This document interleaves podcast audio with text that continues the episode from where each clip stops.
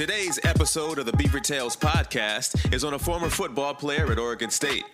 In case you were wondering, in the wild, beavers have never been witnessed playing the game of American football. However, this human who played for the Beavers did play football and was pretty good at it. Here's your host, Josh Worden. This is the Beaver Tales podcast. I'm Josh Worden. Thanks for joining me on the podcast where we talk with former Oregon State athletes to hear about what they've done in life since their playing days at OSU, as well as talk about some of their highlights playing for the Beavers. And the guy I talked with for this episode had plenty of highlights. One of the best Oregon State football players from his era, and it was a fun era to look back on because this was the time in the early 2000s when Mitch Meeuwsen and the Beavers were uh, beating a lot of teams, including that 2000 season that really put Oregon State on the map football wise, a team that had spent year after year not even close to a bowl game. And then they make the Fiesta Bowl in 2000, and that 2001, technically January 2001 Fiesta Bowl. Mitch Meeuwsen was a redshirt freshman on that team, or he was redshirting that season, I should say, and then played for the next four years. It was an up and down time. Oregon State didn't even make a bowl game in 2001, his freshman year, when he was a freshman All American as a safety.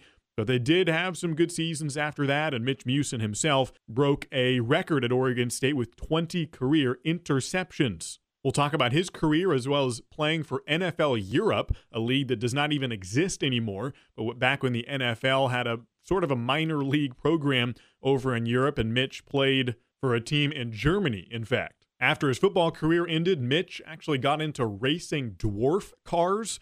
So we talk about that experience. He then drove trucks for UPS for a while and now works in sales after a little bit of a coaching stint at Oregon State and he works up in the Portland area. He is a Forest Grove native. We did have one fun moment where I asked him a name that I didn't think he'd recognize. It was a neighbor of mine who I'd heard years ago mention something about renting out her apartment near my own house to a guy named Mitch Meeuwsen. I'd forgotten about that story and I brought it up to Mitch and I said, Do you remember this name? Because if you actually did rent this apartment, you and I were neighbors when you were playing at Oregon State, and I didn't even know it at the time. And it turns out he did remember that moment, so we connected about living um, about 200 yards away from each other, although I didn't know who he was, and I was a lot younger at the time.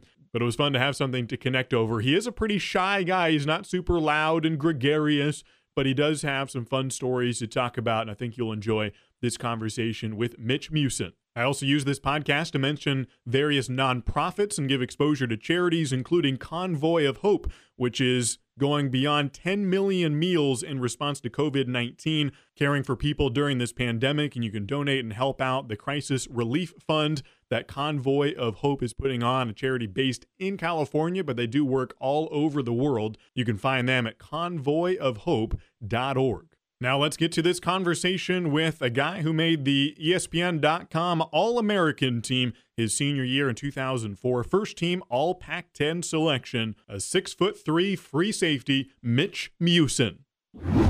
Thanks, Mitch, for coming on the Beaver Tales podcast. How you doing today, and what's the quarantine been like recently for you? Uh, doing well. Thanks for having me on. Um, it's been it's been interesting for sure for everybody. Um, impacts us all a little bit differently, but the kids are you know, having fun, being home from school, I guess, and uh, we're trying to keep them as calm as we can. But it's been uh, it's been good.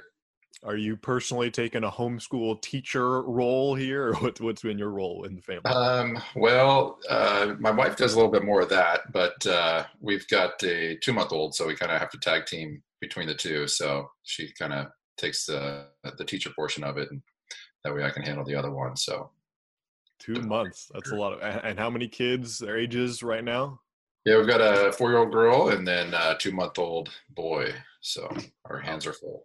That's awesome. We'll come back to kind of your uh, journey after school and your your work and however much of your family life you want to share. But let's start with Oregon State what's a there's a lot of highlights you know a lot of numbers you put up and key games you were in but from your perspective whether it's one of the obvious ones or the ones where you were getting a lot of tackles and interceptions or maybe a surprising one in your opinion what's the one that you daydream about most? A particular game or moment a highlight from your time wearing the beaver uniform? Well so many great memories for sure. If i have to pick just one I guess that uh, my senior year playing down at LSU, just the atmosphere. Obviously, we didn't get the result that we wanted, but it was such a fun game and and good game, and uh, so that's one that I've remembered like a lot of points of the game. It's always been a, a big one for my memory. The very second guest I had on this podcast was Alexis Serna, and he's willing to go into that game as aggravating as that was for him and, and anyone watching, but him being you know right at the center of it for for you to list that game as a highlight is perhaps surprising because it ended in a loss were you i wouldn't blame you if you were angry at alexis in the moment but what did you see about his journey and your relationship i'm not sure how close you are with him but what he did since then too yeah it was great to see him bounce back and he caught a lot of flack for that game but it was you know it just depended on the person I guess you talked to and their point of view. I mean, there were, we had so many opportunities to win that game. It should have never came down to any sort of field goal or extra point or anything like that. So no, I never had any animosity towards them for that, for sure that was towards the end of your career. It didn't take long for you to become a, a, vital part of the Oregon State defense. I mean, when you were a redshirt freshman, you got your first start, I believe, against UCLA. Had ten tackles in that game, a sack, a forced fumble, a fumble recovery. I think it was ABC that was broadcast in that game, and you got the ABC Player of the Game. Where did that confidence come from, and were you even surprised at yourself to say, "Wow, I'm already you know one of the main guys on this good defense"? Yeah, um, yeah, I remember that game well. It was uh, it was an interesting start to the season. You know, 9-11 happened, and and so there was a break, and um, and one of the starters got injured, and so kind of just got thrown in there. And um, I felt well prepared. You know, I um, had great coaches and got us all prepped for the game, and you know, the nervousness kind of went away after that first snap, and then it just kind of became football again. And it was a really the real first meaningful snaps I'd had since high school, really. And so it kind of just came back, and you know, just kind of the right spot, right, right time um, on some of those deals, and so ended up being a pretty good game, and it just kind of gave me confidence that I can do this, and it kind of progressed from there, and I was able to kind of you know keep going that year you were a redshirt the year before the 2000 season, which concluded with the Fiesta Bowl that was technically in the calendar year of 2001. I'm guessing they didn't travel the red shirts. Where did you watch that Fiesta Bowl game from? Yeah, so the red shirts did not travel um, except for the Fiesta Bowl. So everybody that was on the team went to the game. So that was the first away game, so to speak, that we got to go to. But yeah, that was a that was kind of an eyes wide open type experience. What a team! The personalities and just a, it was a really good team that was put together. So it was uh, it was fun to be a part of, you know, in a small way. Coming back to your career a little bit, you broke the record at Oregon State. Most interceptions in a career, 20 of them over your four years playing at Oregon State. What led to being such a good defensive back? Was it reading the quarterback's eyes? Was the agility, the acceleration, good hands? I mean, how did you develop that both coming from Forest Grove High School and then during your time at Oregon State? 20 interceptions is not easy. Uh, yeah, it was, you know, uh, the guys, well, people that watched me and guys that played with me wouldn't say exactly it was the, the speed or agility or anything like that it was never my, my calling card. But, um, you know, I, I I studied a lot, um, just like all the other guys, but it just was about putting myself in the right position, um, kind of getting a feel for where the quarterback was going to be going with the ball and how the routes that teams would run were developing and kind of kind of put yourself in the right position. And that's how I got a lot of mine. I got a lot of, you know, tipped passes too, or just kind of in the right place, right time. And fortunately didn't drop too many, although those are probably the ones that I remember the most is the ones that I've dropped. Yeah. Um, I still count how many I, I should have had. I was talking with um, a friend recently. I don't think this name probably would register, being you know 15 years since you left Oregon State, roughly. But uh, Carol Brown, if you remember that name, that's going to be a different area of life. But she uh, is a neighbor of mine. I reached out to her. I said, "I think you, I think you rented out your duplex once to a a guy named Mitch Meeuwsen," and she was like, "Yeah, I remember him. He was he was very quiet, but very nice, reserved guy." And I didn't realize this until now, but I guess you and I were living about a, a street apart for however many years you lived next to Carol Brown. Do you remember uh, where the different places you lived or, or, that apartment in particular? Yeah, that, if I remember right, it was a duplex that, that I lived in at least my senior year, but maybe my junior year as well. And yeah. and uh, yeah, it was like having your it was almost like having your grandma next door. I mean, it was so nice and anything you know we needed, you know, just a bunch of college, not much, but yeah, she was always great to us. That was a good experience. It makes me want to explore maybe what was the most difficult thing for you at Oregon State? Because contrasted to some student athletes where maybe it's the the party lifestyle that draws them in and they have a difficult time balancing playing a division one sport but all the other uh, you know things they could get invested in or the people they can hang out with all the partying they can do it did not seem like mitch Meeuwsen was going to be the you know the life of the party always out drinking late or whatever it may be. So maybe what was you know the, the difficult thing for you whether it be on the field or off the field academically was was there any particular part that you had to work through um, a, a difficulty while at oregon state? Yeah it wasn't really the life of the party but uh you know it was just it was navigating i guess kind of friendships just like every like i said every college student. I had being local i had a lot of friends down there from high school and how to balance that with you know your friends that are your teammates now and and just sort of that deal. And i wouldn't say it was a struggle. I just didn't really apply myself probably as much as i should have on the academic side of it. Um, again hindsight you, you know you don't really realize that until you're gone and realize the opportunity that maybe you should have took a little more advantage of. You talked about navigating through the relationships. As you've gone 15 years since being a collegiate student athlete what relationships have turned out to mean the most to you? And how has your personal circle changed and morphed as you learned about oh these are the type of people i want in my circle. These are the type of people that i want to be invested in and have close to me. Like how have you changed as a person to realize uh, what friendships mean a lot to you? Yeah i mean i think whether you realize what relationships or you just realize more about yourself i think maybe it took a little bit more until after I was gone from Oregon State to kind of learn some of that and navigate through some of life's other challenges. But you know, I've, I've kept in contact with guys kind of here or there. I don't really have a close group from from college. Um, still talk to my coaches from Oregon State, pretty close with uh, Coach Banker. Still talk to him pretty regular. But yeah, I don't know. It's it's uh, it's interesting being a local guy and and then some of the guys have, that were not local end up staying here, and and so you still see them around. So it's it's pretty cool to still be in contact with some of those guys. One of the main relationships I'm sure that means the most to you is your wife, and you've got kids now. How did you meet your wife, and and how has marriage gone for you over the years? Uh, it's been great. Yeah, we uh, married coming up on eight years, and uh, I met her. She actually went to Portland State. Met her when she was working at Starbucks, and I was uh, working another job, and kind of just was my normal coffee stop. And finally worked up the courage to uh, talk to her after a month or two. That's usually my style. It takes me a while, but uh, um, so no, no real good love story there. But uh, as far as meeting her, but uh, yeah, it's been been great. We have two kids and living here in Tualatin locally, and everything's going great let's go through your career post Oregon State. You were an undrafted, undrafted free agent, first with the Dolphins, then the Chargers. And I want to explore NFL Europe because that's a, a interesting part of the football saga in America, something that doesn't really exist anymore. And you had some experience playing uh, across the pond. So, how did that work? Um, to, to go to Europe. You're playing for the Rhein Fire in 2006, NFL Europe. What was the league like then at that point in terms of the caliber of players, the fan support, the rules? Did people understand football in Europe? Just take me kind of behind the scenes of what it was like playing for NFL Europe.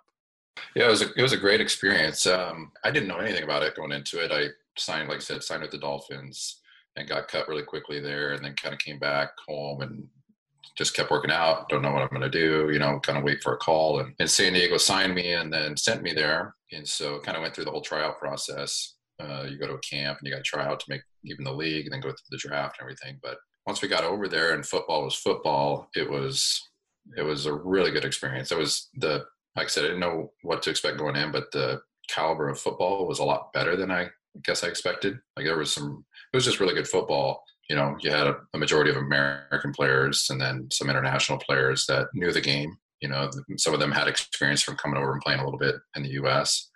And then a lot of our coaches were, you know, from college or you know, ex NFL coaches, type stuff like that. So um, the football itself was really good, and it was just a great experience to be able to, you know, live in. And I lived in Dusseldorf, Germany, and um, just get to play football and and learn and it was a little bit different. You know, it was kind of a, the next step from college, kind of a little bit more closer to the pro game, and Um, so it was it was a great experience. Like you're saying, the fans, the fans didn't really didn't really understand it, but they're so like they're just they're just on all the time. So it's it was loud. Uh, I've heard of the games they play in London where it seems like the only plays they're invested in are the, the kickoffs and the field goals because someone's kicking the ball like soccer. Did it, did it seem like that?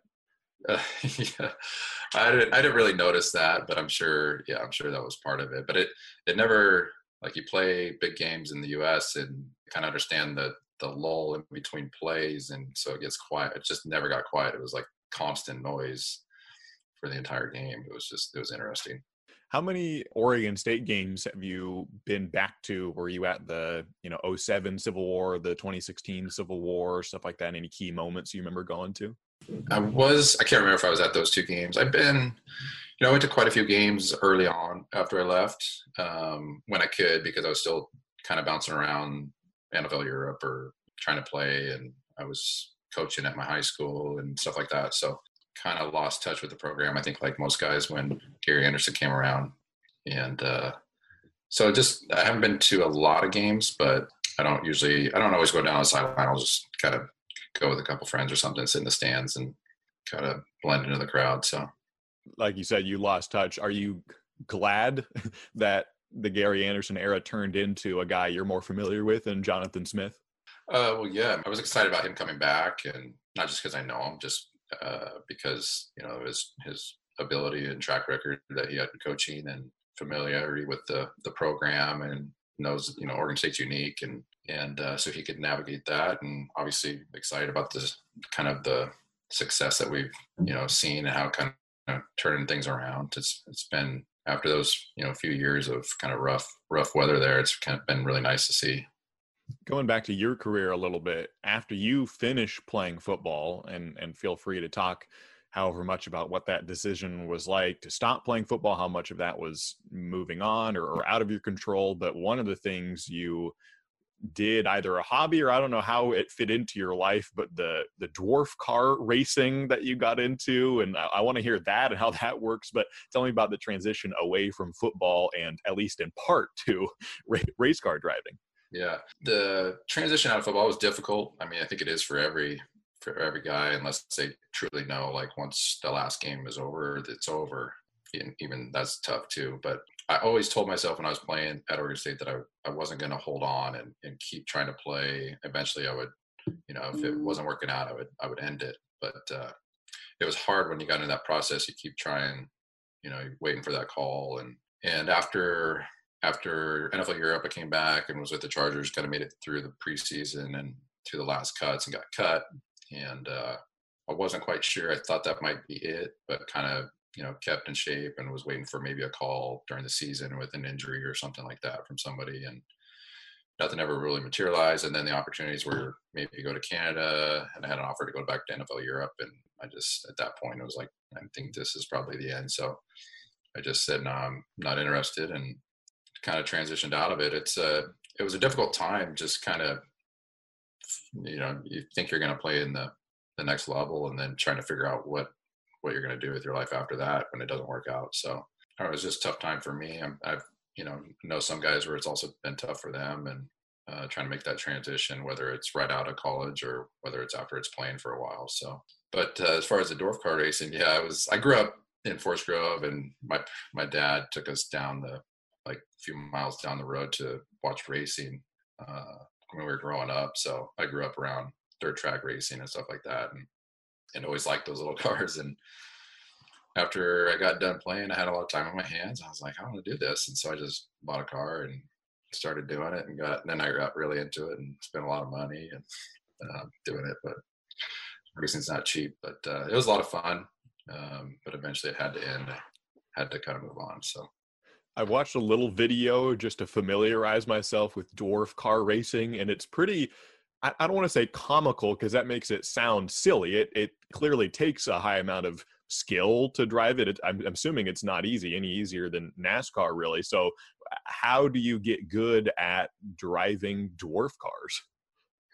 Uh, just a lot of practice. I mean, you, you start out just by going slow and run around the back and make try not to run into anything or anybody, and um, as you build up a little more courage and are able to go a little bit faster, then and then you you start going faster. And as far as getting better, I don't know. I think you, I don't, it's just as many laps as you can do. You kind of get better each lap. And, and that's how I did it. What's, what's the top speed for a dwarf car usually down the straightaway? Uh, it really depends on the track. We raced on a big track up in Washington that you probably get close to 90 or 100, but it's, they're really small cars. I mean, they're they're not very big inside, so it's it feels like you're going really fast. Yeah, you're. It seems like it's pretty compact. It's barely bigger than the guy himself, especially a football player like you. I mean, it's yeah. there's not very much space in there. There's not much space. Well, once you get, it's hard to get into. Once you get in there, you can kind of spread out a little bit, but yeah, they're pretty small. Did you have any gnarly crashes at any point, or any other fun anecdotes of driving? No, I didn't. I didn't. Luckily, I uh, well, I I did wreck my first car. Kind of um, um, put that one in the wall and smashed the front end on that one, and that was pretty much scrap. So I had to build a new car. But uh, after that, no, nothing too nothing too crazy. I never flipped like some guys you see will flip in them, and, luckily none of that stuff ever happened to me. It, seemed, it looked like you had won at least one race, so you had some success there. But you you moved on. You've been through a lot of different stops since then. You were a educational assistant with the Forest Grove School District, uh, I think assistant football coach at the high school. You drove trucks for UPS for like three years. You came back to OSU as a graduate assistant, coaching for OSU near the end of the Mike Riley era. And it looks like you spent about seven years now in sales up in Portland. So there's a lot of different points that you've been through. Take me through kind of what development you had as a person through through those times and the different jobs you've had how has mitch Meeuwsen changed through each of those roles you've had in life? Yeah i think it goes back to kind of what i was talking about trying to find myself after um, getting done playing and i think there was a there was a little sense of almost embarrassment or kind of being ashamed of like I, I didn't make it you know that's all i wanted to do was play at the next level and and so you kind of feel a little bit about that's maybe what kept me away from some of those games early on when I was done. But as far as like the some of the odd jobs were like being an educational assistant or high school football coach was really just going back home and and trying to do something while I was staying working out and waiting for a call. Because you don't it's kind of hard to get a job if you're maybe planning on leaving going back and playing. So there was a lot of that and and actually the UPS thing kind of started out the same way. It was just I took a temp job with them during the winter when they were hiring because I was still trying to play. And and shortly after, when I made my decision not to play, they offered me to come on full time. So I was like, yeah, I'll do that. Well, I still don't really know what I want to do. And so a few years later, I was still there, and kind of in that time, I I knew I didn't want to do that, but it was a good job in the meantime, and I started working towards getting that GA job at, at Oregon State because part of what I always wanted to do is I always wanted to coach, and when I kind of finally got that opportunity, that's that's when I moved on and uh, it's not easy to get a GA job. But uh, when I finally got that opportunity, that's when I left there and went back to Oregon State. Kind of one of the final questions I usually like to ask people is to reflect on how different of a person they were when they first arrived at Oregon State. And I think it was probably 2000 was the year when you first stepped foot as a freshman um, at Oregon State and starting to take classes as an 18 year old. So if you can look back on what that was like two decades ago, pretty close, what advice would you give to yourself, to your 18 year old version of Mitch Meeuwsen, based on all the life lessons you've learned since then? What, would you tell yourself? Uh, that's a good question. Well, I definitely take advantage more of the opportunity that more so on the academic side. Um, things have worked out great for me, so um, I still feel very lucky to where I'm at right now and the career that I have. But uh, maybe um, apply myself a little bit more in that regard um, and then probably open myself up a little bit more more to people. Um, you know people that know me kind of know me but i'm pretty reserved and you know come off as shy or some people think i'm rude whatever. It's just i'm a pretty quiet guy and so i don't really um, get to know a lot of new people. So i think that would have definitely would have if i would have been able to do that earlier on when i was in school and i think i would have kind of developed a little bit more Whereas now it's, it's a little bit easier. You know, I've kind of learned from that, but uh, maybe that would have helped a little early on in my career. It's a different journey for everyone based on the personality. And if there's a if there's an opposite on the spectrum to Chad Johnson, Chad Ochocinco, you might be that, and that's okay. There's there's nothing wrong with that, but it does create its own things to work through. What's funny about Chad is people don't know. Like I remember, because so I was a redshirt when Chad came in, and I was one of the only ones that had a pickup on the team, and so of course Chad asked me to help him move into his apartment. And Chad was kind of quiet at first, and people I don't know if many people know that, but he was he was pretty quiet because he had to come in with all the freshmen because he was new and he was quiet, and that obviously changed early in that season. But uh, it was just kind of funny to see how how different he was later in that year. Yeah, I guess he I guess he blossomed like that, but that is funny. I would not expect Chad Johnson to ever ever be described as quiet, but people people change and grow. Yeah, these are great stories, and it's fun to hear about what's happened in your life since then. So, Mitch, thanks so much for reminiscing about your time at Oregon State, and best of luck with your kids, a two month old. That's that's not easy. So best of luck with you and your family and everything you got going. All right, I appreciate it. Thanks for having me on.